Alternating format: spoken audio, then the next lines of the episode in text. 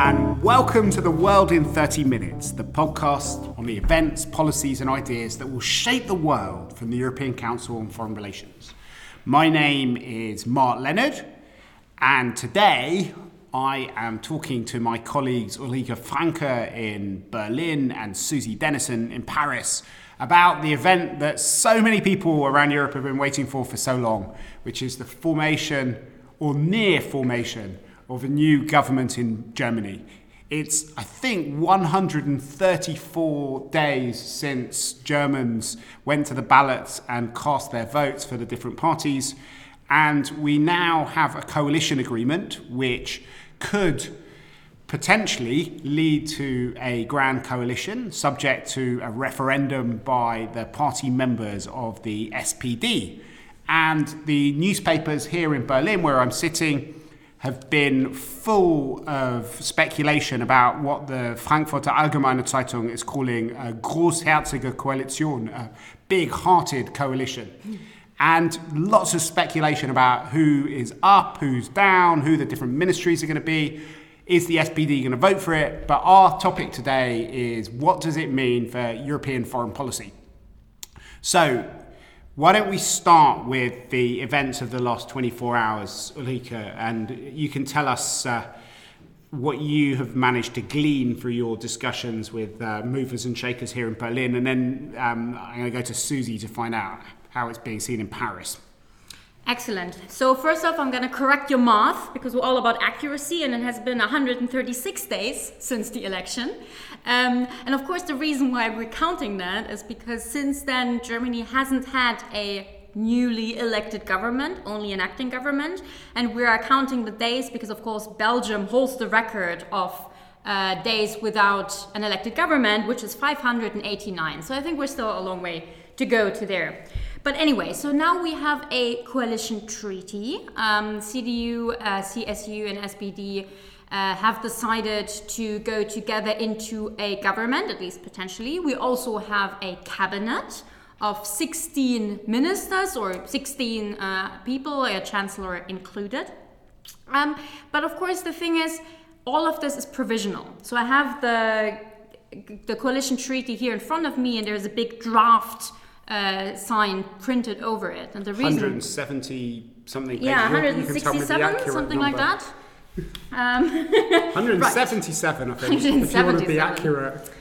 Now we need to accurate, be accurate with any any number we have. Yes. Uh, so lo- lots of pages in this coalition treaty, but it's it is it is a draft, and the reason for that, of course, is that now the SPD has to go back to its members uh, there are 460,000 SPD members that are now being asked to vote on this coalition treaty and they're being asked to vote on whether the SPD should indeed go into a coalition. And that, of course, means that in about uh, 25 days or so, uh, we may actually be back where we started. If the SPD members say no, we may have to start this whole process over again.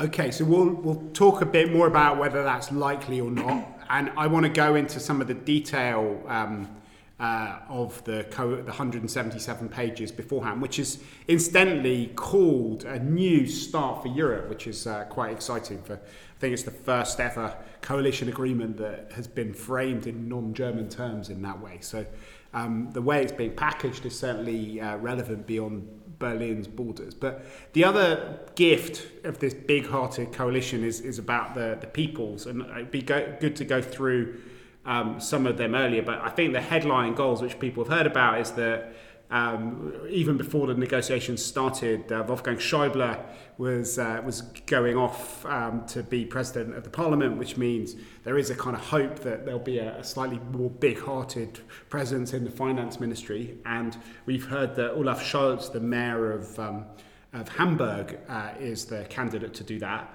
Martin Schulz looks like he's going to be um, the next foreign minister, so he's being. Yeah, that was surprising. Uh, somewhat and goes somewhat against what he promised during the, the campaign, where he said that he wasn't going to be a minister in an Angela Merkel coalition. Um, and uh, the other big change, I think, is in the Interior Ministry, where Thomas de Maizière goes off into the sunset uh, to be replaced by Horst Seehofer, the hardline uh, CSU leader who has been uh, thorn in Merkel's side on refugees Um, only we've since discovered that he's not really hardline because he's been replaced by an even more hardline person in, back in Bavaria. Even more importantly, on the Interior Ministry, it's not just the Interior Ministry anymore. We have a new title for that, and now it is Inneres und Heimat. And Heimat, Mark, as, as a native English speaker and almost German, how do we uh, well, translate this best? As a rootless cosmopolitan, I'm not very familiar with the, the meaning of Heimat, but um, homeland, maybe.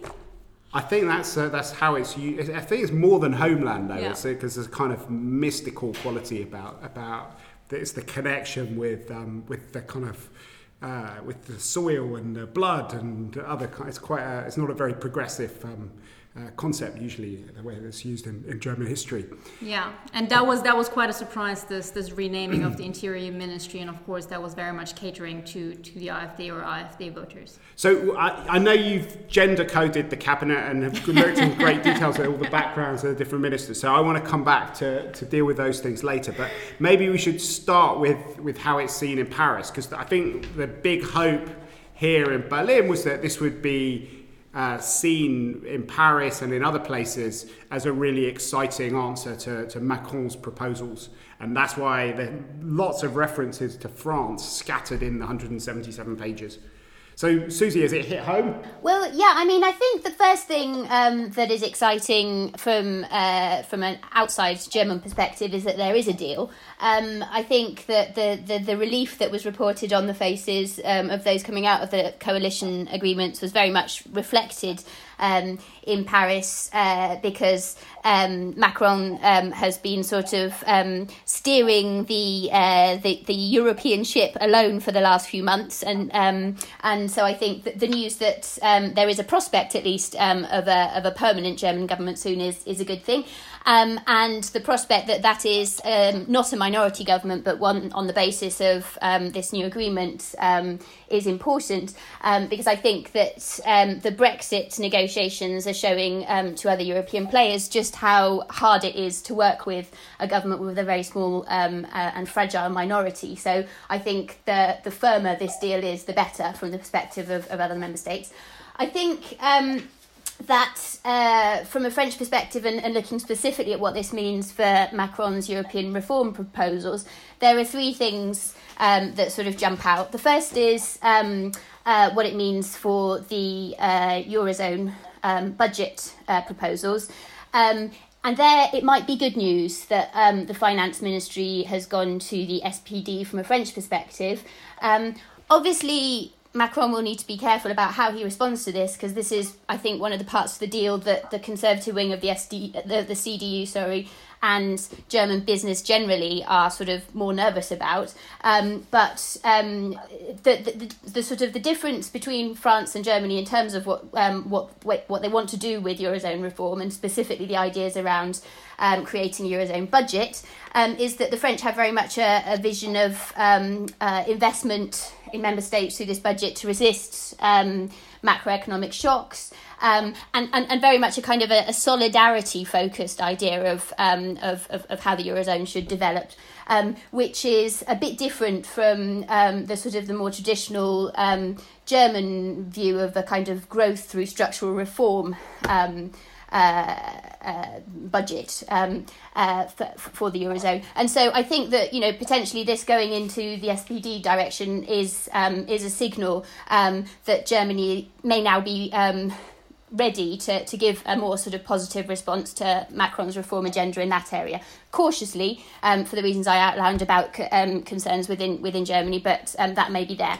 I think the second um, point that comes out is around the defence ministry. This is another pillar of, um, uh, sorry, deepening defence cooperation in Europe is another pillar of the reform proposals that Macron set out, and it's hard to say really, you know, whether this staying with the CDU is um, is good or bad news because my understanding is it's not just staying with the CDU; it's staying with Ursula von der Leyen, who uh, has been the defence minister for quite a long time now. You know, my understanding is that the sort of the German um, position um, within the context of um, discussions around defence cooperation in Europe um, is not one that's particularly um, split along party lines, although Ulrike or others might correct me on that. Um, and I think um, you know that we've we've seen sort of even through the coalition negotiations, the German caretaker government being willing to um, sort of sign up to PESCO in December and its first set of projects, um, and and kind of sign sign up to the idea of deepened defence cooperation. But on substance, there's still quite big differences between um, the kind of the French defence vision of um, an ambitious European security projection, and then the German vision of a more inclusive cooperation, which is good for integration within the EU project. Um, and so I think this this kind of difference will probably remain, and um, I imagine that with the new coalition, we'll, we'll we'll kind of see the two different visions rubbing along. And then the third area that sort of really jumps out and but I guess this is not this is this goes beyond France.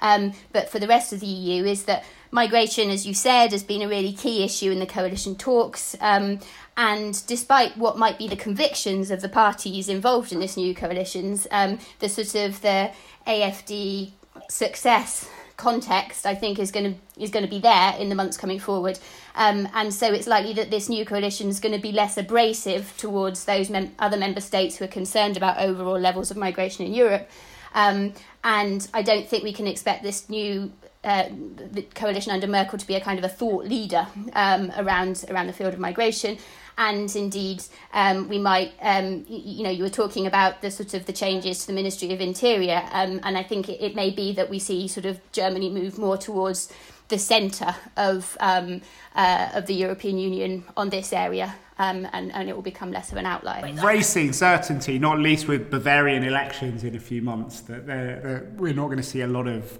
big heartedness coming out of the the Interior Ministry uh, over the next few months. But yeah.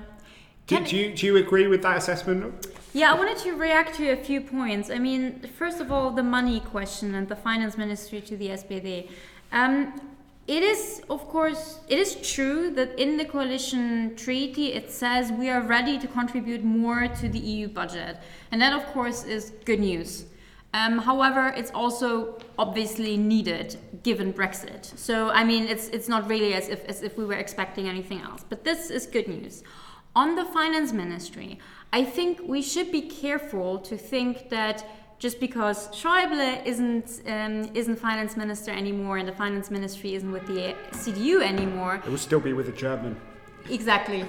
I wouldn't have put it quite that way, but yes, it will. It will still be um, with the German minister. didn't the AFD say that Macron should have been invited in? I think it was a joke into the cabinet directly. They, they said, yeah, yeah, yeah. No, Alexander Gauland said they, they, they might as well have invited Macron to the government. He was, of course, furious. Anyway, um, the point I was I wanted to make is and, and the front page of the um, of the Bild Zeitung um, says that Merkel has given the, the whole government to the SPD as a, as a present. Yeah, yeah. Well, okay. So Merkel has given away the government either to Macron or to the SPD, right? Lots of gifts being given there. Um, but I don't think that if the finance minister is an SPD minister is indeed Olaf Scholz. It's not as if he's going to go around and give loads of money to the EU. It's true that they want to put an end to the austerity dictate, as they call it.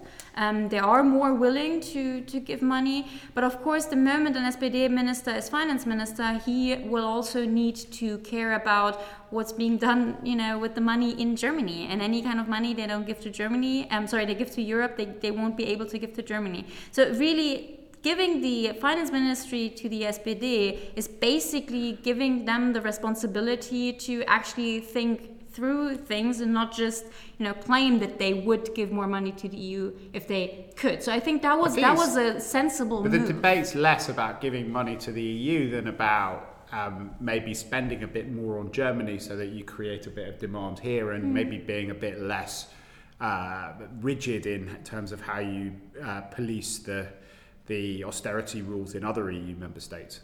Yeah, and I think again, I think that that's where this government is somewhat headed. This whole line about ending the austerity dictate um, has been thrown around, of course, only by SPD people. But I, th- I, think that's that's the kind of general general sense here. Yeah, but we'll we'll, we'll see how it, exactly that looks like. Should we go into uh, maybe some of the these questions that Susie raised? There's this big question about defence spending, which I think was was quite a uh, as Susie said, it was a massive um, division between France and Germany before the elections, but it was also one of the few areas on foreign policy where there was a, a debate between the, the different parties. Uh, the very first draft of the coalition was quite silent about putting extra money into defence spending. The new draft says that for every uh, every I was about to say Deutschmark, every euro that goes into uh, into defence spending, there should also be a euro that goes into diplomacy and into development spending. Yeah. So that's that's good, no? Well, yeah. I mean, yes, it is. But to me, it sounds a lot like they're not going to spend that much on the fence. I mean, I, I have to say, I did like the bit about Europe in this coalition treaty. Why, don't, um, why don't you tell us I what's think- in the bit about Europe? well, let's let's. You were asking about the fence. Let's quickly go into the fence um, because I, I I thought that the bit about you know the Bundeswehr and actual capabilities was very typical German. I mean, that's the thing. The moment you raise, you talk about the military, you immediately also talk about other things. They're almost they, they feel very frightened of actually just saying. We have a Bundeswehr, they need capabilities, we need to give them the money to have this. Um, so it, it, it doesn't surprise me that you have this one euro for defense equals one euro for development deal, which of course is fine if you actually spend the euros. So, so overall, I think I think there are right intentions in there when it comes to security and defense. However, it is as usual very careful. They didn't actually mention by name the two percent NATO goal. Um, they do say that European defense is important and that they support PESCO, but Is there a reference to Macron's intervention initiative?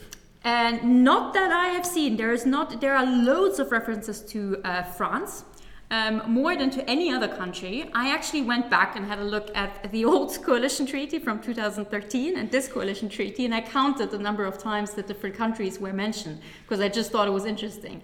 And France skyrocketed up. I mean, in 2013, France was mentioned three times. In 2017, it leads the the the, the bag of people with um, with 12 mentions. So France is very important. Macron isn't mentioned. I'm um, looking at your statistics. Then. Britain's had an even bigger rise. It's, it's increased five times the number of. uh, Yeah, but it was from a low base. Britain went from one to five, and I don't think that that's good news for Britain because, of course, the main reason why Britain is mentioned is because of Brexit. Um, since we're on this, just FYI, the US went down, of course, from eight to five, which I also thought was interesting. And Russia went down dramatically from 19 to 10.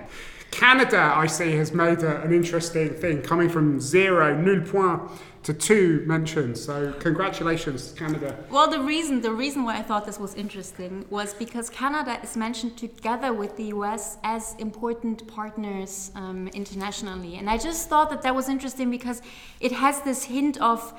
The US isn't really the partner b- helping us with the liberal order these days anymore, so let's put in Canada and talk more about Put the in kind the of friendly Americans. exactly, exactly. So that's why I'm, I, I put this put this in my in my list. I thought that was fun. Okay. I was just going to um, come back on the um, the point that um, uh, that you were talking about earlier about um, the sort of investment um, for in security needing to be matched with um, development and, and diplomacy. I mean, I think this is potentially interesting for um, European security cooperation because I and, and it could be somewhere where we do see um, the sort of the German debate shaping what's going to happen in Europe because you know as we've said um, there is the kind of shared ambition between Germany France um, in particular to um, uh, to do more concrete stuff in the field of security cooperation the Germans um, traditionally do take a much sort of broader definition of what security is. Um, this whole sort of comprehensive approach um, uh, and, and so on. And, and, and I wonder whether, you know, the kind of the pressure to be seen with France to be doing something in this area um, will lead to um, lead, lead to sort of more German creativity um, uh, with other European partners in terms of the types of project that um, that PESCO and CARD and so on get sort of give give way to um, uh, in the coming months. Um, and so I think, uh, you know, I, I think that in that sense, um, this could be the sort of uh, the beginning of um, a kind of a different um, German engagement with this discussion um, in the European context. So, Rika, you've studied these 177 pages very, very closely. I can see that your copy of the coalition agreement is full of, highli- of orange highlighters. The bits that I care about, yes. So, te- why don't you maybe give us a bit more detail on, on what we can expect as a result of all of these negotiations?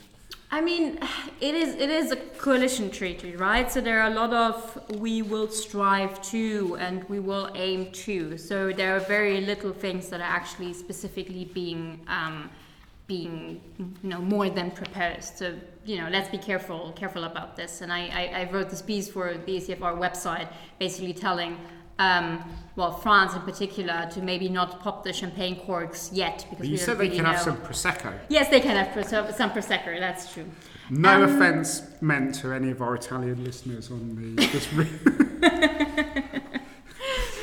um, right. So, in terms of um, in terms of the, the actual content, so first thing to note about the coalition treaty is that it starts with the section on Europe, and as you say, it has Europe in the title, and that really is new. Um, last time Europe was more towards the back; it just wasn't as central. Now it starts with a very, very pro-European uh, section, and that's that's good news. Um, it, uh, they talk about that uh, Germany owes Europe endlessly, which I think was quite a strong line. As I mentioned, uh, the coalition partners are ready to contribute more to the EU budget, which is great. They mention France a lot and talk about uh, working with France a lot.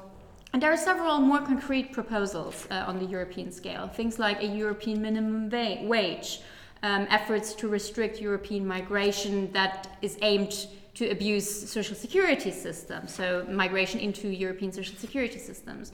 Um, there is even talk about the introduction of a substantial financial tax, transaction tax at the European level. Uh, Europe should be become a leader in climate protection. Uh, lo- lots of lots of things like that that I think are important. Um, the the development of the ESM into a European monetary fund, fund is mentioned. We kind of already knew that, but it's good it's good to see in there. So I think on the European side, this is this is good news, and this is why I think. Um, France in particular, but also other European Union member states should be quite happy with this government if it does indeed come together as it is planned now. Um, on the other bit that I studied, which is the international security, um, yeah, international affairs bit, um, I am somewhat less happy. I mean, there are good good bits and pieces in there, but as I mentioned before, I think there's always this this tendency to never really commit to defense and military stuff and always mention everything else but, which can be slightly annoying. Um, I thought that the international part had a very interesting line that I liked about the US, which was we want to remain transatlantic but become more European. Uh, so I think there is a clear understanding that the situation in the US is difficult um, and the relationship with the US is difficult, and hence Germany may want to think about European unity even more.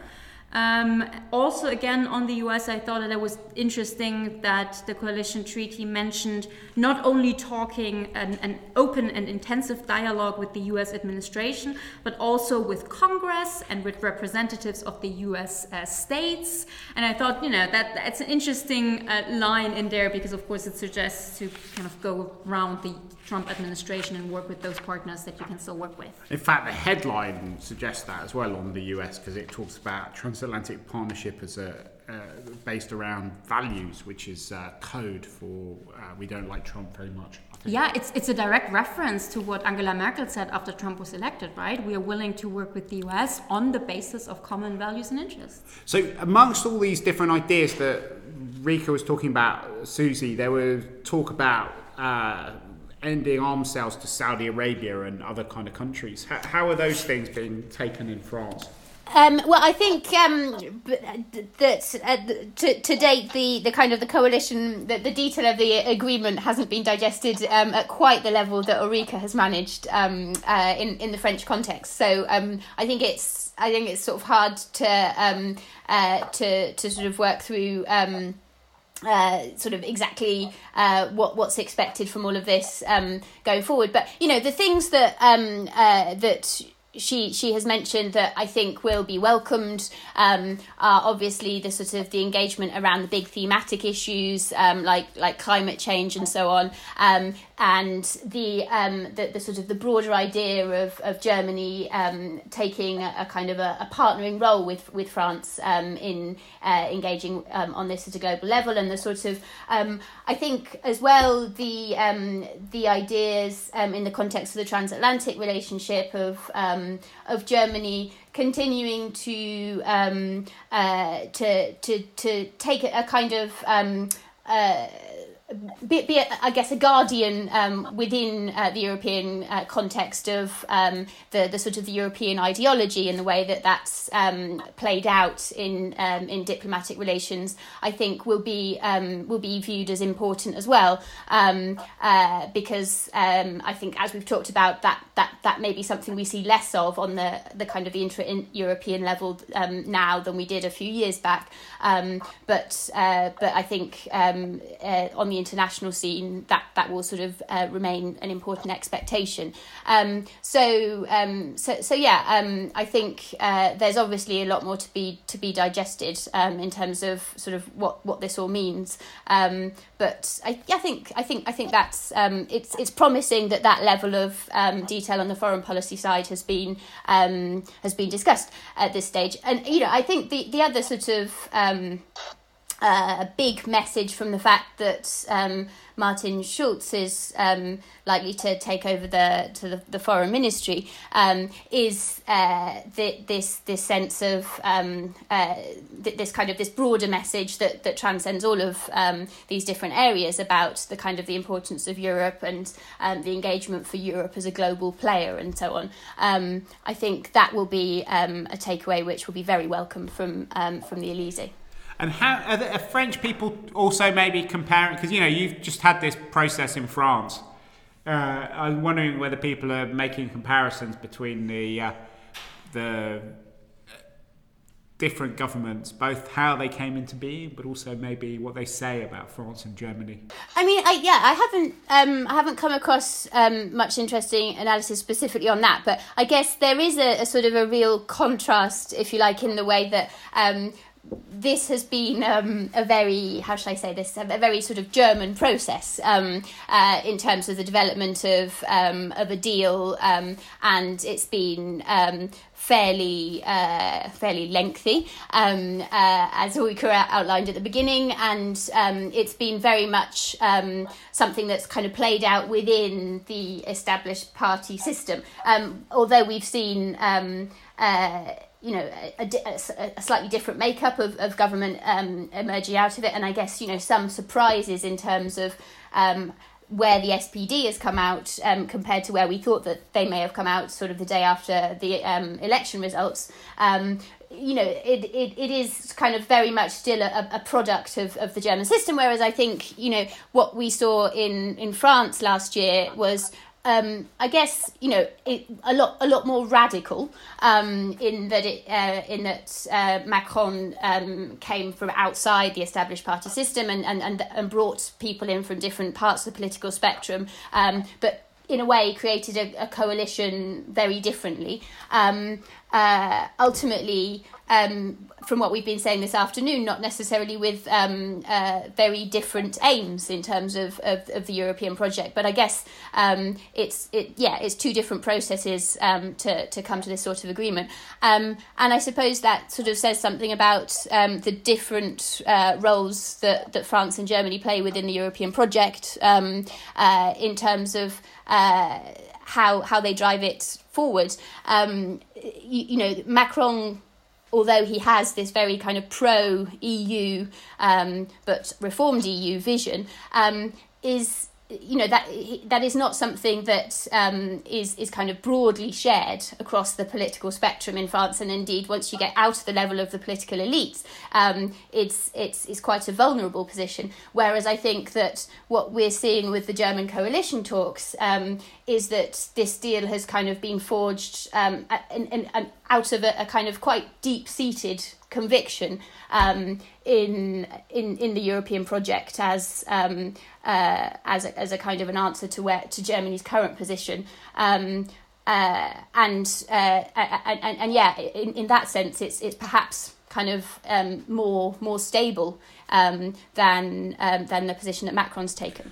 So one of the things I was just in Paris with you, Susie, last week, and one of the things I noticed is that though French people are very happy that it looks like there's going to be a German government and a pro-European government, they're also starting to hedge uh, against uh, just relying on Germany. And there has been a kind of shift in the mood as they've had to wait and wait, both to think about how they can work with other players, but also to look beyond the intergovernmental wranglings which are going to take place with Germany and others in the next few months to the European elections and to see how they can build a pan European um, movement en marche en Europe to, to try and get some of the Macron magic uh, to rub off onto the EU institutions in Brussels. But we discussed that in a very interesting podcast a while ago with Shahin Vallée, and I think we'll come back to that topic again soon. We've run out of time, but we still haven't found out what the gender balance in the in the 16 men and women uh, that we've uh, heard about, and also we still don't know whether the SPD members are, are going to vote for it. So you've got 20 seconds to tell us those two things, Ulrike. Well, Mark, I'm more than happy to talk about the gender balance because we are in 2018, and of the 16 ministers, well, again, including the Chancellor and the, the Chancellor Minister, if you like, uh, eight members of this cabinet are men, eight are women. So, wow. Yeah, indeed. And on the on the SPD members, of course, I cannot tell you that because I don't know, and no one really knows. So we don't know whether the SPD members are going to vote in favor or against. So the whole question, whole, all of Europe is looking at the 400 and something thousand members 460,000 and the fun fact is that since the beginning of the year more than 24,000 new people joined the SPD specifically in order to be able to vote on this deal. So that's quite interesting. Most of whom if media reports are right were there to, to vote no. That is indeed likely. I think many SPD people think the choice is between uh, a slow suicide or a rapid death but it's um, uh, but we'll see very soon, and um, we'll can have another World in 30 Minutes reflecting on the results of the referendum if, uh, if, if it's worthy of discussion. Thank you very much to everyone for listening to us. Um, we normally have a bookshelf segment uh, here. Um, I'm only reading the coalition treaty these days anyway. So we'll put a link to the coalition treaty. Susie, have you read anything exciting about this? Related to this, but I've just read um, two very good books on uh, post Brexit Britain um, by Ali Smith, um, Autumn and Winter, um, which. Uh, uh, which yeah, a, really interesting sort of dive into the, the, the, kind of the social issues around Brexit in the UK today. And I'm going to recommend Ulrike's instant hot take on the coalition agreement on our website, which is called what, Ulrika? I've forgotten it. How, how dare you? the content over too soon for champagne toast to the GroKo. Indeed. So uh, I couldn't remember the title, but but I did refer to it. You see, so it obviously got into my um, into my unconscious, even not into my conscious brain. Even more important. So too soon for champagne mm. toast to GroKo. Yes. We'll put links to all of these things on our website, which is www.ecfr.eu slash podcasts. If you've enjoyed listening to us, please do tweet about it, write about it on your Facebook page or on ours, and above all, run straight to the platform from which you downloaded this thing, uh, whether it's iTunes or SoundCloud or Mixcloud or whatever it was that you used to find this, and give us a rating and a review because that's the most helpful way of bringing other people towards us.